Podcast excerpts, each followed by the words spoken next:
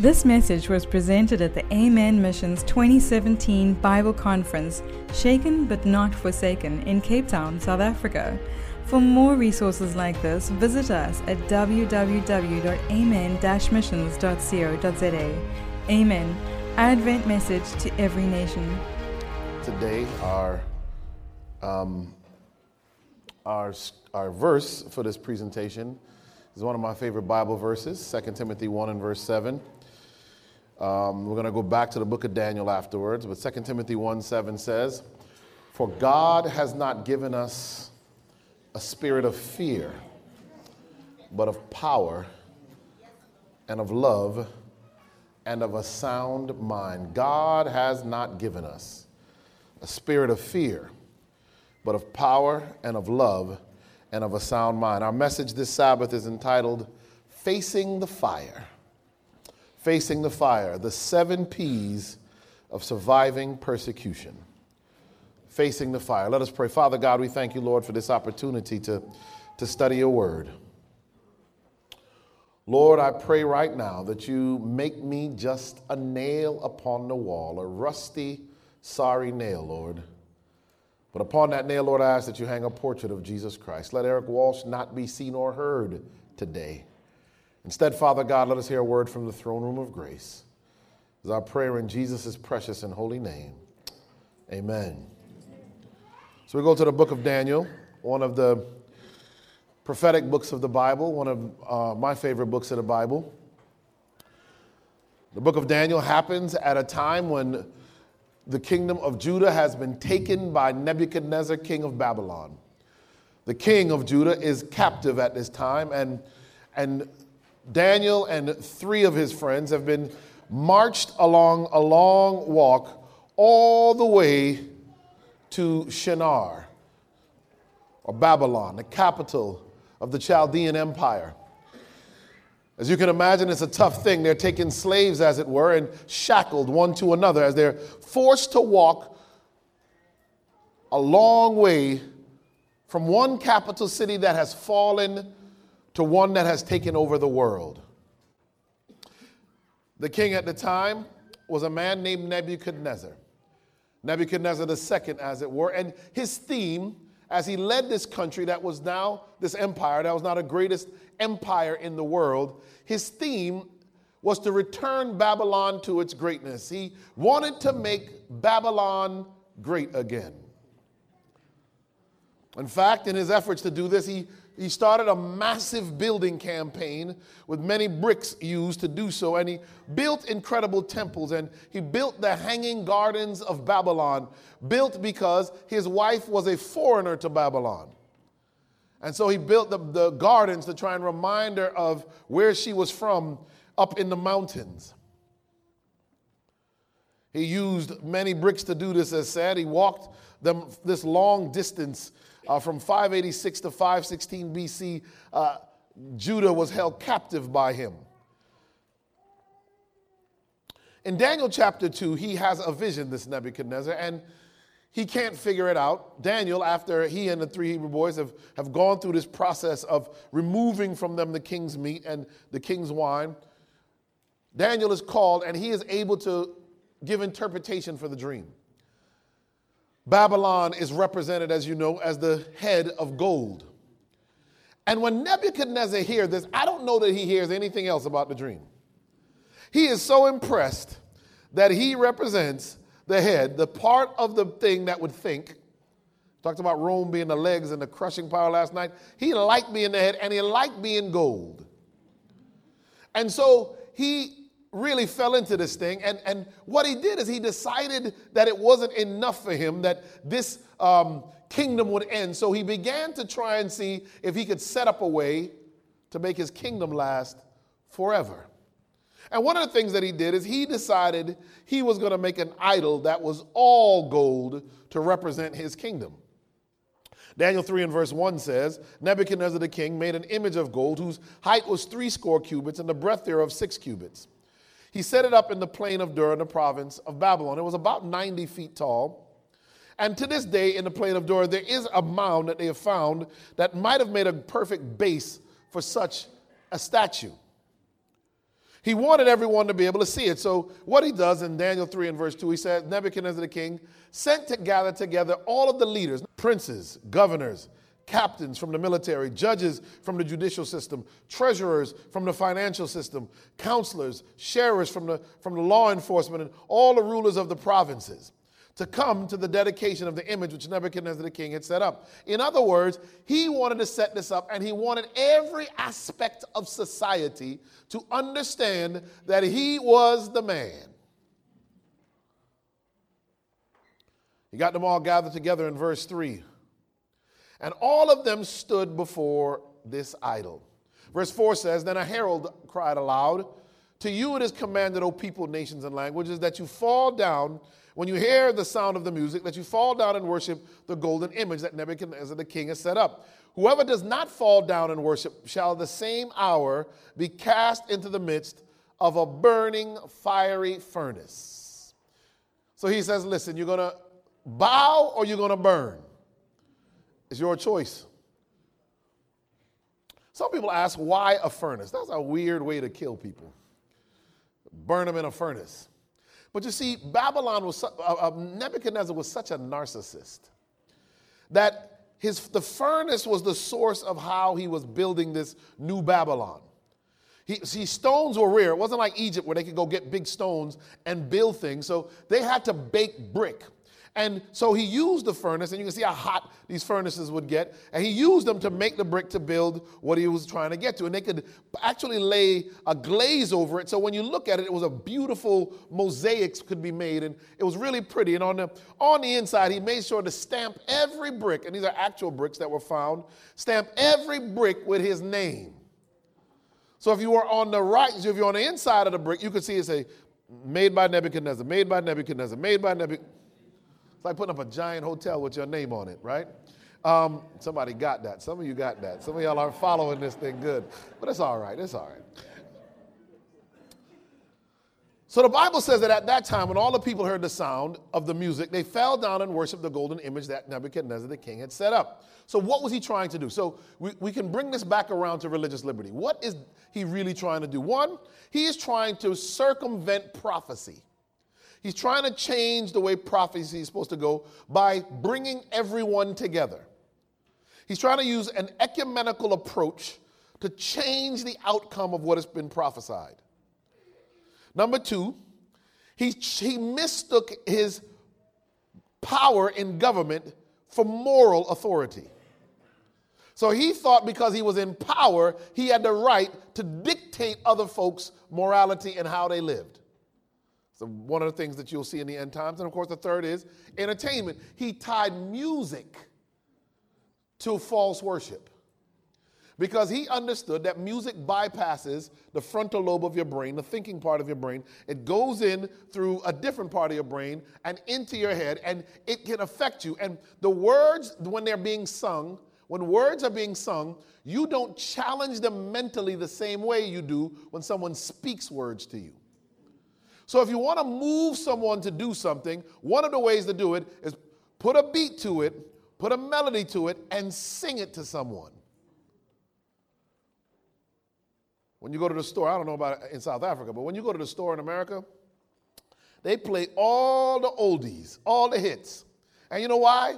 Because while you're in there shopping, Michael Jackson come on, you just a dancing to old Michael Jackson, and you just throwing stuff in your cart you don't even need because you talking about some thriller. So you you know you you fill up your cart with stuff you don't need because the music gets you in a mood where you're not thinking. He played the music because the wrong kind of music will move you in the wrong direction. Verse 8 says, Wherefore at the time certain Chaldeans came there and accused the Jews they spake and said to the king, Nebuchadnezzar, O king, live forever. You made a, O king, made a decree that every man that shall hear the sound of the cornet, the flute, the harp, the sackbut, the psaltery, and the dulcimer, and all kinds of music, shall fall down and worship the golden image. And whoever does not fall down and worship should be cast into the midst of a burning fiery furnace. That's what you said, Nebuchadnezzar. But there are certain Jews That tells you a lot. The Bible, you know, when you read the Bible, you got to kind of take your time with the thing.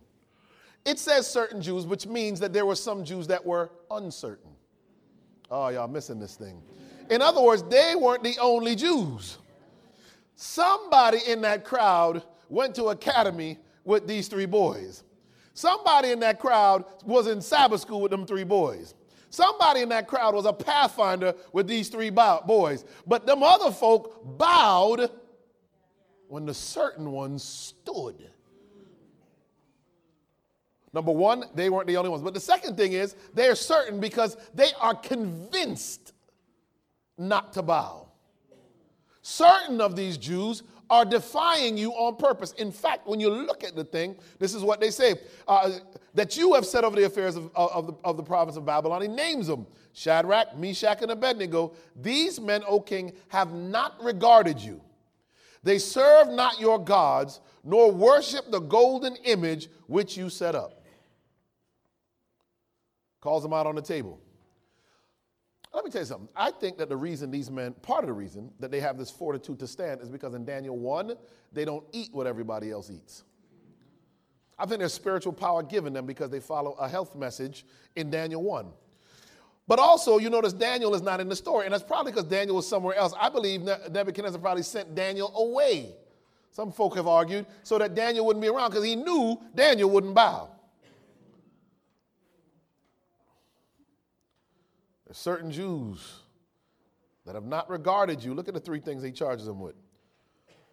They don't serve your gods, and they will not worship the golden image that you have set up. And the thing is, you see, the guy, they're all jealous of Shadrach, Meshach, and Abednego because they don't like that Shadrach, Meshach, and Abednego have a better job than they do. And you can read it in the first part up there. You set them over the provinces of Babylon. You hook these dudes up, and now they won't bow.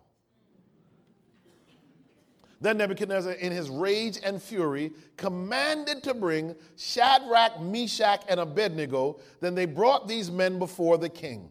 So, in his rage and fury, he's embarrassed. He's ashamed that he's not uh, that these guys would actually go against him. And so he says, "Look, and bring them before me." So you heard the testimony this morning. One of the things that you need to know as a Christian is that trial and problems are going to come thinking not some strange things when you are faced with fiery trials, the apostle says. In fact, the first P of this process of, of, of surviving persecution, the first P is pressure. And you ought to expect pressure to come at you. In fact, Matthew 5 11 was one of my favorite verses when I was going through the trial that I talked about this morning. It says, Blessed are you when men shall revile you and persecute you, and say all manner of evil against you falsely for my sake. Rejoice and be exceeding glad, for great is your reward in heaven. For so persecuted they the prophets which were before you.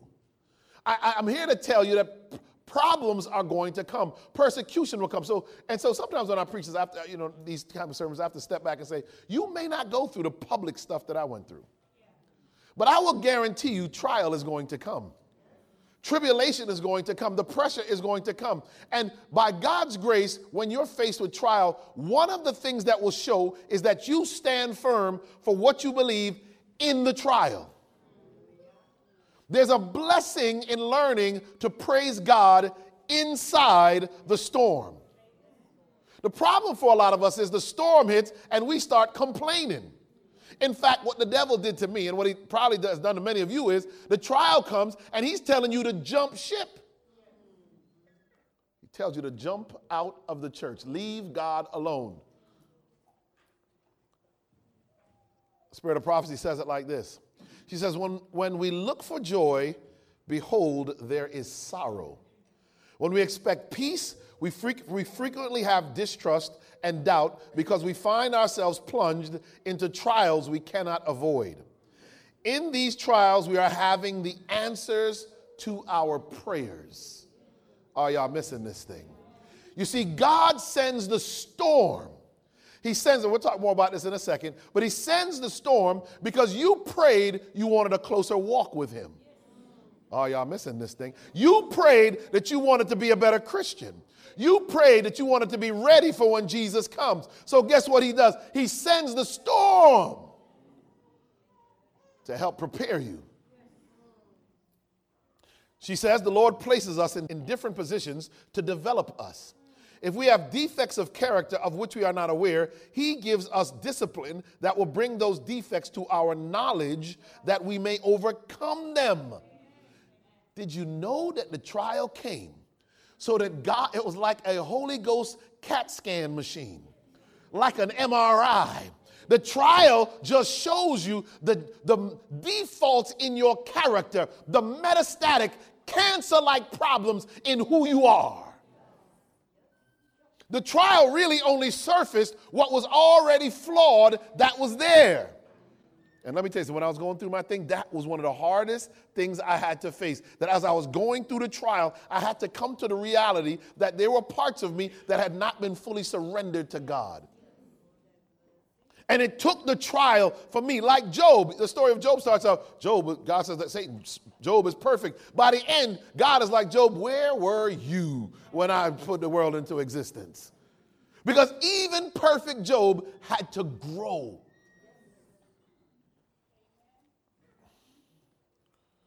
She says, What should you do when you are tried by the providences of the Lord?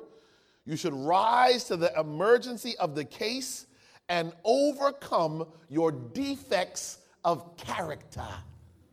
In other words, the trial came to give you an opportunity to allow the hand of God as a surgical scalpel uh, uh, uh, that is divinely inspired to cut from you the mess of cancer of sin in your life.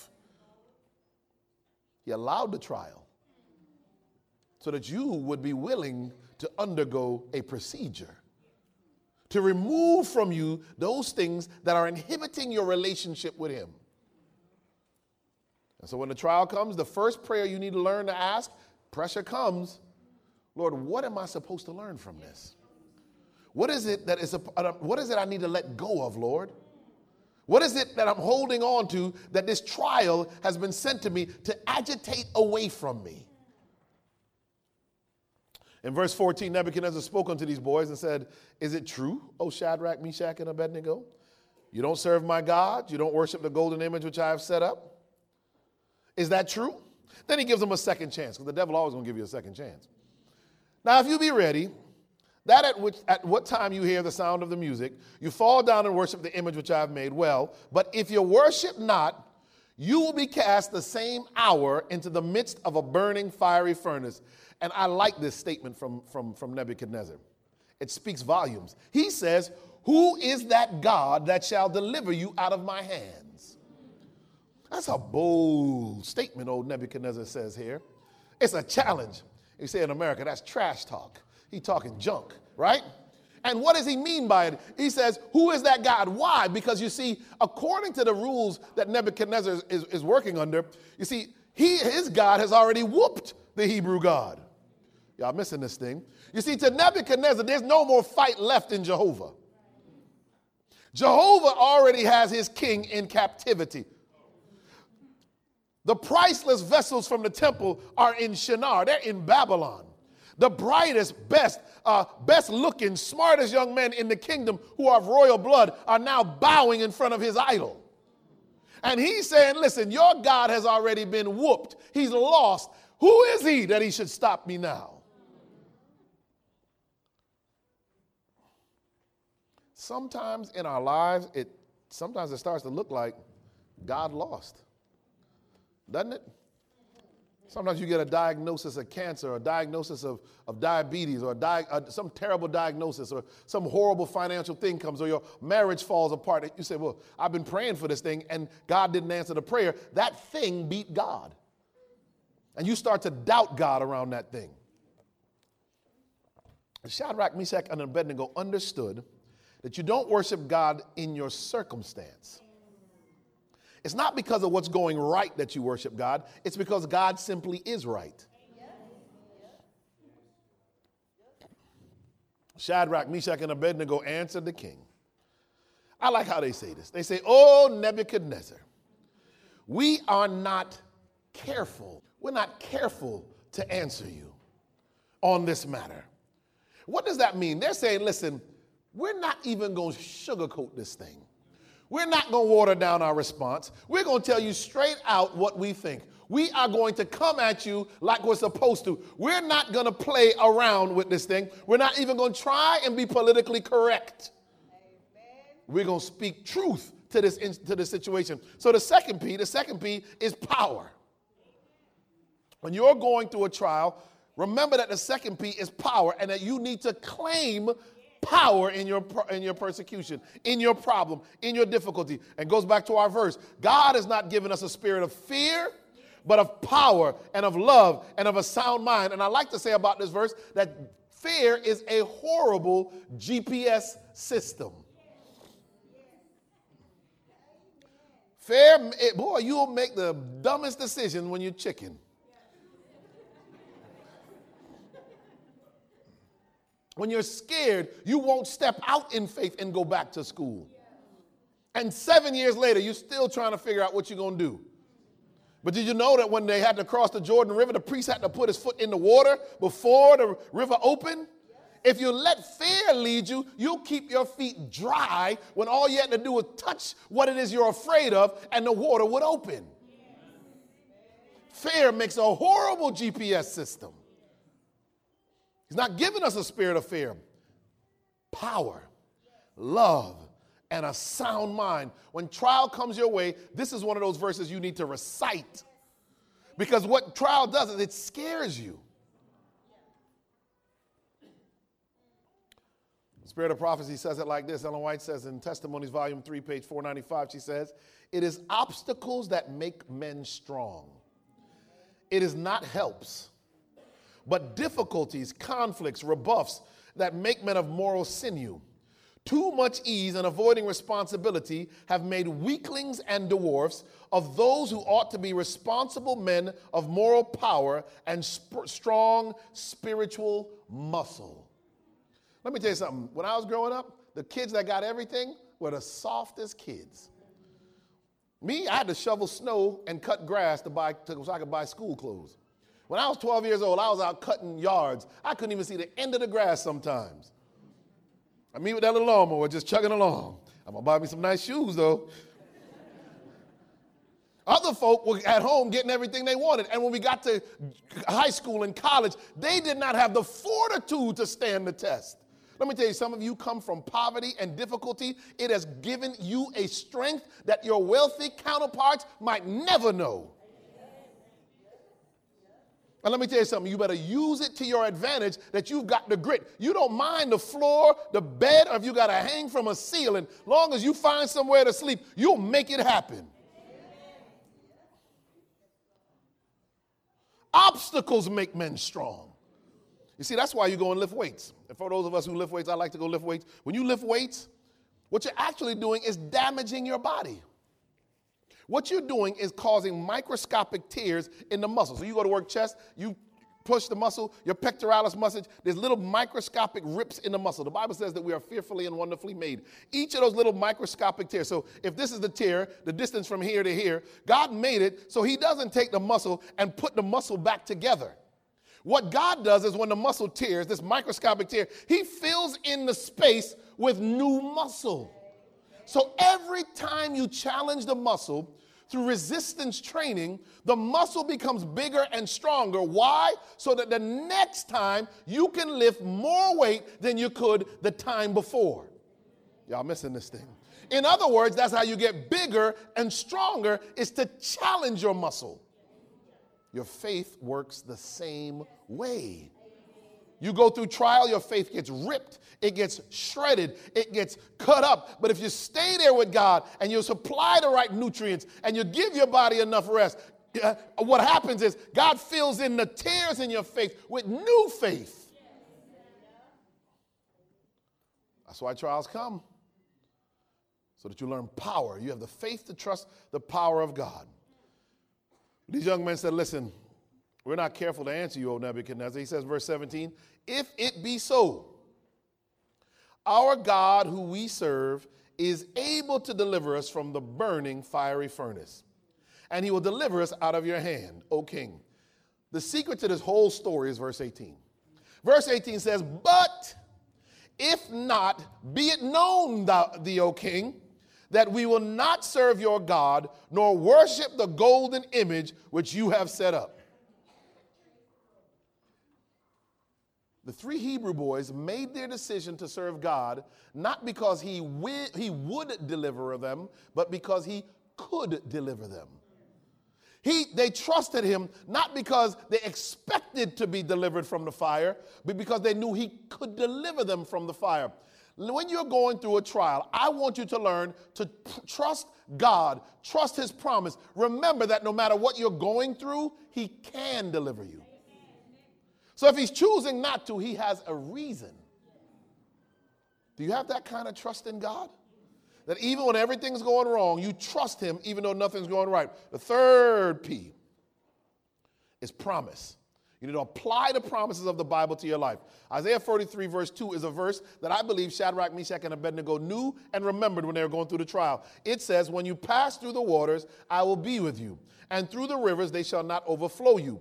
When you walk through the fire, you will not be burned, neither shall the flame kindle upon thee. I believe that those young men knew the promise and they claimed the promise so they could stand in Nebuchadnezzar's face and say, We don't care.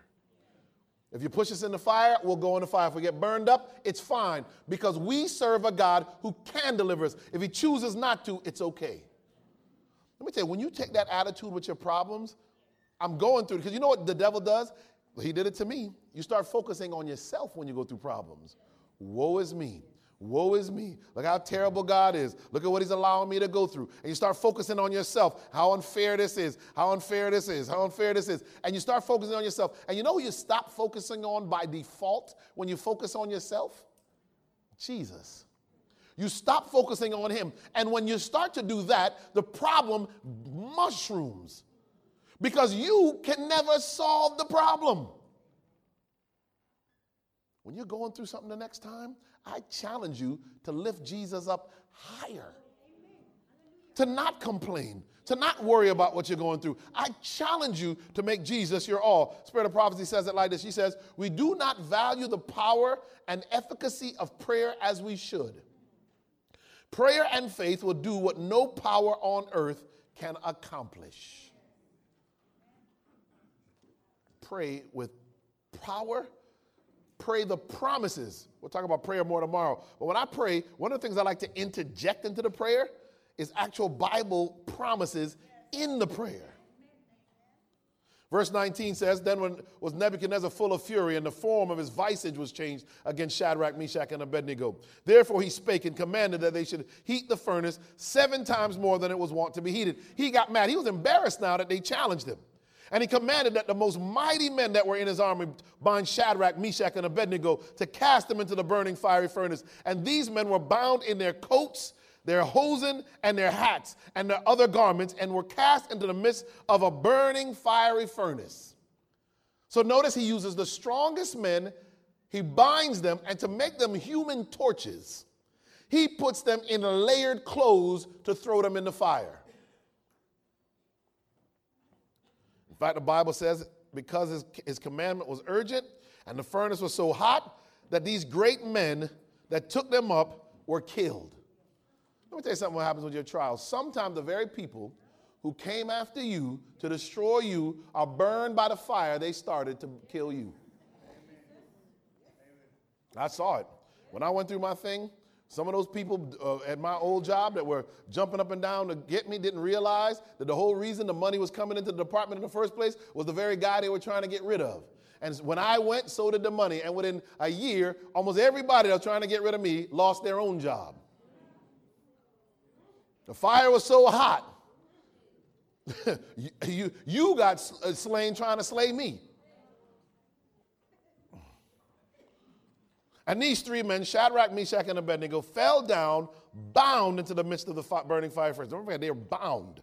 Then Nebuchadnezzar the king was astonished and rose up in haste and spake and said unto his counselors, Wait a minute. Didn't we cast three men bound into the midst of the fire? They said, uh, Yeah, king, that, that's exactly what we did. And he answered and said, Lo, I see four men loose, walking in the midst of the fire. And I like this. And they have no hurt, and the form of the fourth looks like the Son of God. Can you imagine? Nebuchadnezzar's shocked because he's looking down into this furnace and he's looking, and first of all, there's bounds. He's expecting them to be rolling around, getting toasted like hot dogs. But when he looks around, they're standing up, walking around. And they're not just walking around. There's not three of them, there's four of them. Somebody asked, well, how did he know he looked like the Son of God? Remember, Nebuchadnezzar had some dreams. He recognized divinity. Which leads you to the fourth P. The fourth P is presence. When you're going through your trial, I want you to acknowledge that God's presence is always with you. Hebrews 13, 5, I will never leave thee nor forsake thee. Guess what? That promise doesn't stop when the trial starts. You don't start going through something and God saying, eh, time to pack up and go. Now, your family may do that, your friends may do that. Everyone you expected to stick around may do that. But guess what? The power of the living God will stay with you. And one of the things you got to keep reminding yourself of as you go through difficulty is that God does not forget his own. In fact, that's what the spirit of prophecy says on this one. But the Lord did not forget his own. As his witnesses were cast into the furnace, the Savior revealed himself to them in person. And together they walked in the midst of the fire, in the presence of the Lord of heat and cold. Mercy. The flames lost their power to consume. Y'all missing this thing. You see, the fact that Jesus was in the fire mean that the laws of physics were suspended. Oh, all of a sudden, fire stopped being fire. You see, he has the power. He has the power to suspend the laws of physics. So when he needs to get to a boat and his disciples are out there, he can walk on water and gravity at 9.8 meters per second squared have no power over him. That's why when Lazarus was sick, he delayed on purpose. Because if Jesus had just been in the vicinity, if he had been in the house, death couldn't occupy a house where Jesus was. So he couldn't have died. The miracle couldn't happen. So they'd have been sitting around waiting for him to die. Boy, it's taking an awful long time for this brother to croak. He had to stay away. Watch this. If Jesus is in the equation, I want you to understand the power that you're afraid of actually has no power. The fact that Jesus was in the furnace meant the fire couldn't burn, which means Jesus, as they dropped into the fire, he showed up. In fact, I sometimes wonder if he wasn't in there waiting for him. She says, Never feel that Christ is far away. He is always near. His loving presence surrounds you. Seek him as one who desires to be found of you. He desires you not only to touch his garments, but to walk with him in constant communion. Now, let, let, me, let me tell you what's deep. If they had decided to pretend like their shoe were untied, and when the music played, they just kind of bent down and started tying their shoes so that it looked like they were bowing and they could try and just, or if they had a, be like, listen, when the music started playing, knock me over so I can fall. It looked like a, that's what somebody else would be trying to figure out. Well, maybe, oh, I caught a, caught a Charlie horse. You'd have found a way to go. Listen, if they had a compromised, don't miss this, had they compromised, they would never have met Jesus. Ha! Sometime the fire comes because it's in the fire. That's the only place you'll meet him.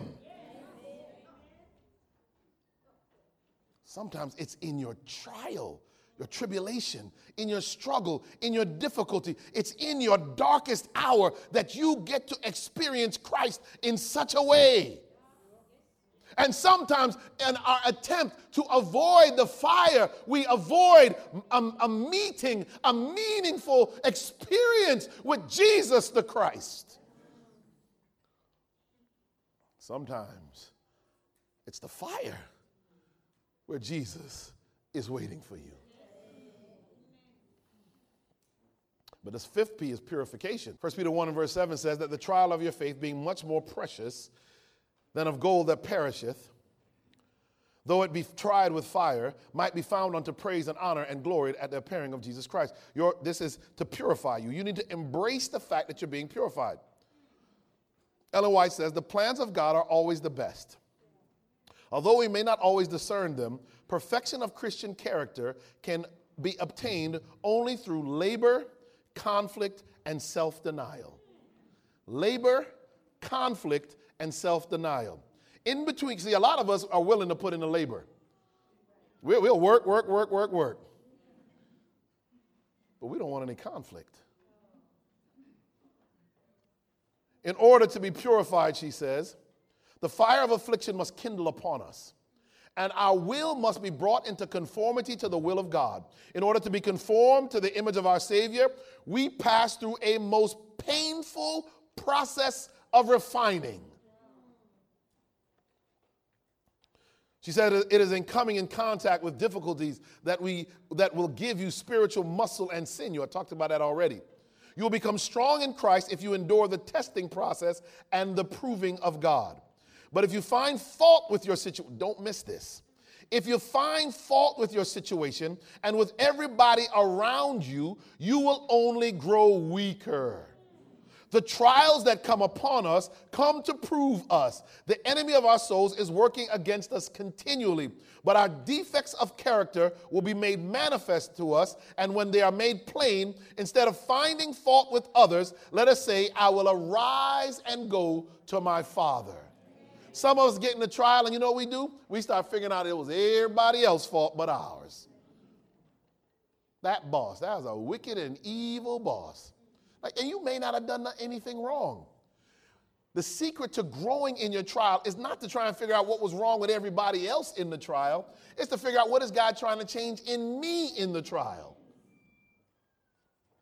When we begin to realize that we are sinners and fall on the rock to be broken, the everlasting arms are placed about us and we are brought close to the heart of Jesus. Then shall we be charmed with his loveliness and disgusted with our own righteousness. Some of us go through trial because we're self righteous. And it takes trial for you to realize even your righteousness is as filthy rags. We need to come close to the foot of the cross. The more we humble ourselves there, the more exalted will God's love appear. The sixth P, the sixth one, is protection. Accept it. Understand that no matter how bad the trial gets, you're safe in the wings and under the arms of God. Psalm 91, 6 and 7 says, Nor for the pestilence that walketh in darkness, nor for the destruction that wasteth at noonday. A thousand shall fall at thy side, and ten thousand at thy right hand, but it shall not come nigh thee. You are protected. Ellen White says it like this She says, By the deliverance of his faithful servants, the Lord declared that he takes his stand with the oppressed. Did you get that? And rebukes all earthly powers that rebel against the authority of heaven. It took their stand to make that statement. Verse 27 The princes, the governors, and captains, the king's counselors, being gathered together, saw these men, upon whose bodies the fire had no power, nor was a hair of their head singed, nor were their co- coats changed. Not even the smell of fire passed on them. They didn't even smell like cigarette smoke. And notice what God does. He, uh, he, the enemy wants to bring you out in public and destroy you. He wants the whole world to see. That's what they did to me. They want the whole world to see it. You know what ended up happening?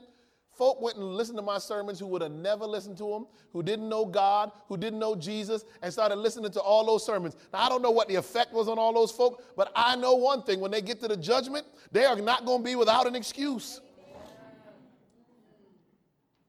Your trial, ha, your trial sometimes is you're, you're being beaten down, you're being uh, beaten up, your difficulties and your challenges exist so that when you rise in Christ Jesus, when God works the thing out for you, you are a walking, living, breathing testimony of the power of God. Somebody on your job now knows that God exists because they saw where you were.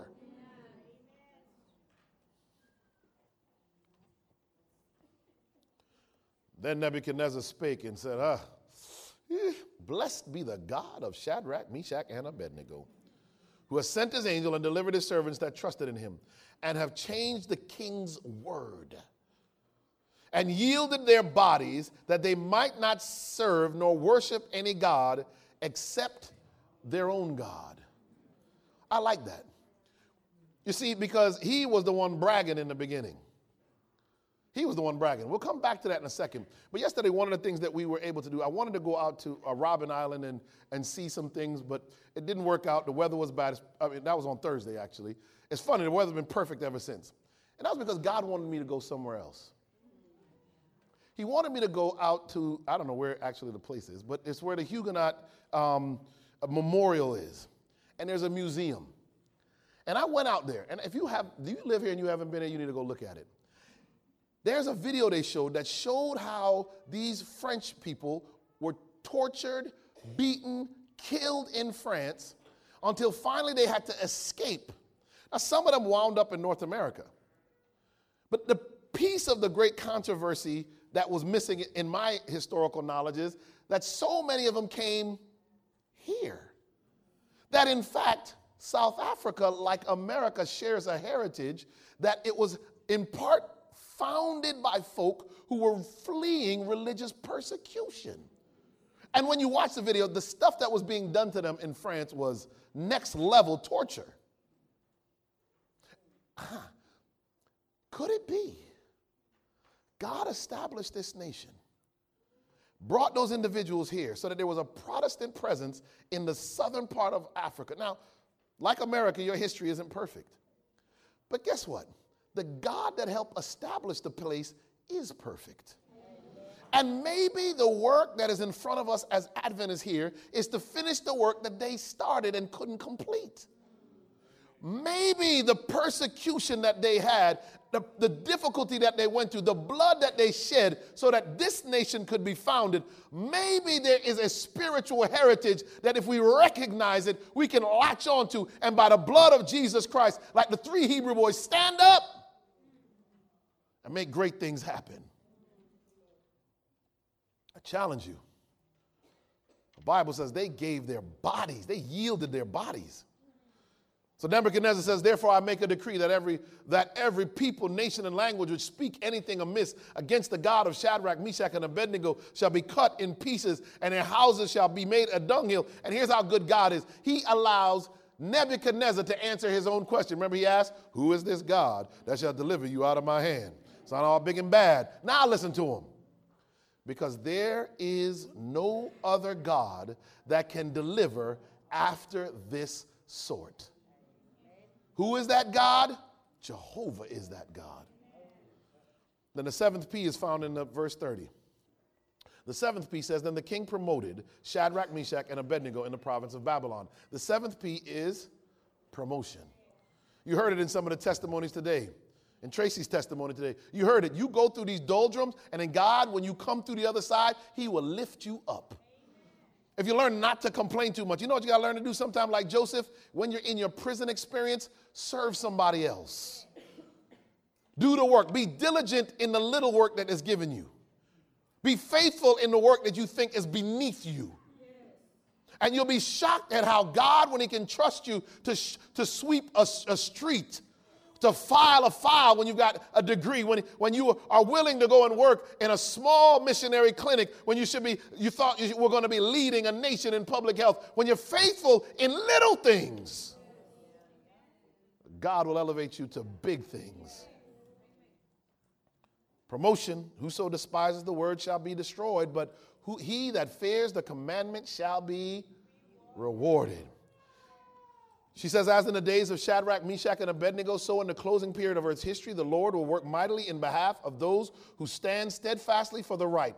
He who walked with the Hebrew worthies in the fiery furnace will be with his followers wherever they are. His abiding presence will comfort and sustain in the midst of the time of trouble. Trouble as, has, as such has not been since there was a nation. His chosen ones will stand unmoved. Satan, with all the hosts of evil, cannot destroy the weakest of God's saints. Angels that excel in strength will protect them, and in their behalf, Jehovah will reveal himself as a God of gods, able to save to the uttermost those who have put their trust in him. It is the triumph of the Christian faith that it enables its followers to suffer and be strong, to submit, and thus to conquer. That is the strength of the Christian faith. One of my favorite stories is the story that happened in 328 AD, high in the icy mountains of Armenia. The Roman Empire uh, at that time was still a pagan Roman emperor. And he made a decree that every subject, every man, woman, and boy and girl in his empire must bow and worship him as a god. All throughout the empire, the idol of this, of this, of this emperor was taken and lifted up, and people would bow. Finally, it got to a legion of 100 great soldiers. And they lifted it up, and the, and the entourage that was representing the emperor came and said, You have to bow now and worship the emperor. When this thing went up, 60 of the 40 men bowed. But 40 men refused to bow. You see, 40 of them had been converted to Christianity and refused to bow. They said, We will bow to no God but the one true God. True story. When they went back to Rome that they refused to bow, the emperor sent another entourage out, and this time with more firepower, more ability to make them bow. And they went back, and in order to make them bow, they took them up high into the mountains of Armenia to an icy lake in the middle of a winter when there was a storm. And when they got them to the top, they said, Listen, you can bow now or you're going to suffer. They refused to bow. They stripped them of their clothes and, and had them march onto the icy lake. Near the lake were some hot springs. The other soldiers bathed in the hot springs. The other soldiers started fires and warmed themselves and cooked food. The other 60 began to, to, to laugh at them and mock them. They, they began to tease them and, and, to, and, to, and to make fun of them. Finally, the commander, who did not want to lose them, yells across the icy lake, Are you ready to come and bow and eat food and get warm? The 40 of them shout back in unison, Here die 40 men for Christ. As time went on, and they'd ask them, they'd shout back, Here stand 40 men for Christ. As the night got darker and the winds got colder and the, the, the, icy lake began to, to freeze parts of their body, one of the 40 decided it wasn't worth it and he stumbles off of the ice through the snow and falls near the fire where he's wrapped in a warm blanket and food and, and, and warm drink is given him. The commander turns to the other 39. Look, he, this guy made the right decision. He's bowing. Just, just come off of the ice. But just then, the strangest thing happened. One of the 60 turns to the commander and says, Listen, I want what they have. Their God is a God I want to serve. And that one begins to strip himself, takes off all of his clothes, walks out onto the ice and joins the other 39. And the 40 of them together begin to shout, Here die 40 men for Christ. The tradition holds that as the winds whipped that night, as the winds howled and the snow fell, even in the faintness over all of that, they could still hear them shouting as they died. A most cruel death.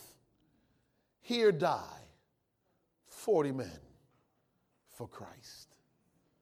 There's a chapel represent, um, representing that story that you can visit today in Eastern Europe. What will it take for you to stand? What is it that the world is offering you that would make you bow before the idols of the world? What is it that they have given you that makes it so that you don't want to fully commit your life to Jesus Christ? As every head is bowed and every eye is closed and something is played softly, maybe somebody wants to be like that 40th man who walks out onto the ice and give their life fully to Jesus Christ. Maybe you've never been baptized. Maybe you have no church family. Maybe this Advent message is new to you. I, don't know your story, but you want to give your life to Jesus Christ today. I ask that you just raise your hand wherever you are. This message was presented at the Amen Missions 2017 Bible Conference, Shaken but Not Forsaken, in Cape Town, South Africa. Amen Missions, a supporting ministry of the Seventh day Adventist Church, is a youth led ministry seeking to inspire young people to be Bible based, mission focused, and Christ centered Christians. Our aim is to assist in taking the gospel of Jesus Christ to all the world in this generation, starting in South Africa. For more resources like this or to find out how to support this work, visit us at www.amen-missions.co.za. Amen. Advent message to every nation. This recording was produced by the Preparation Ministry.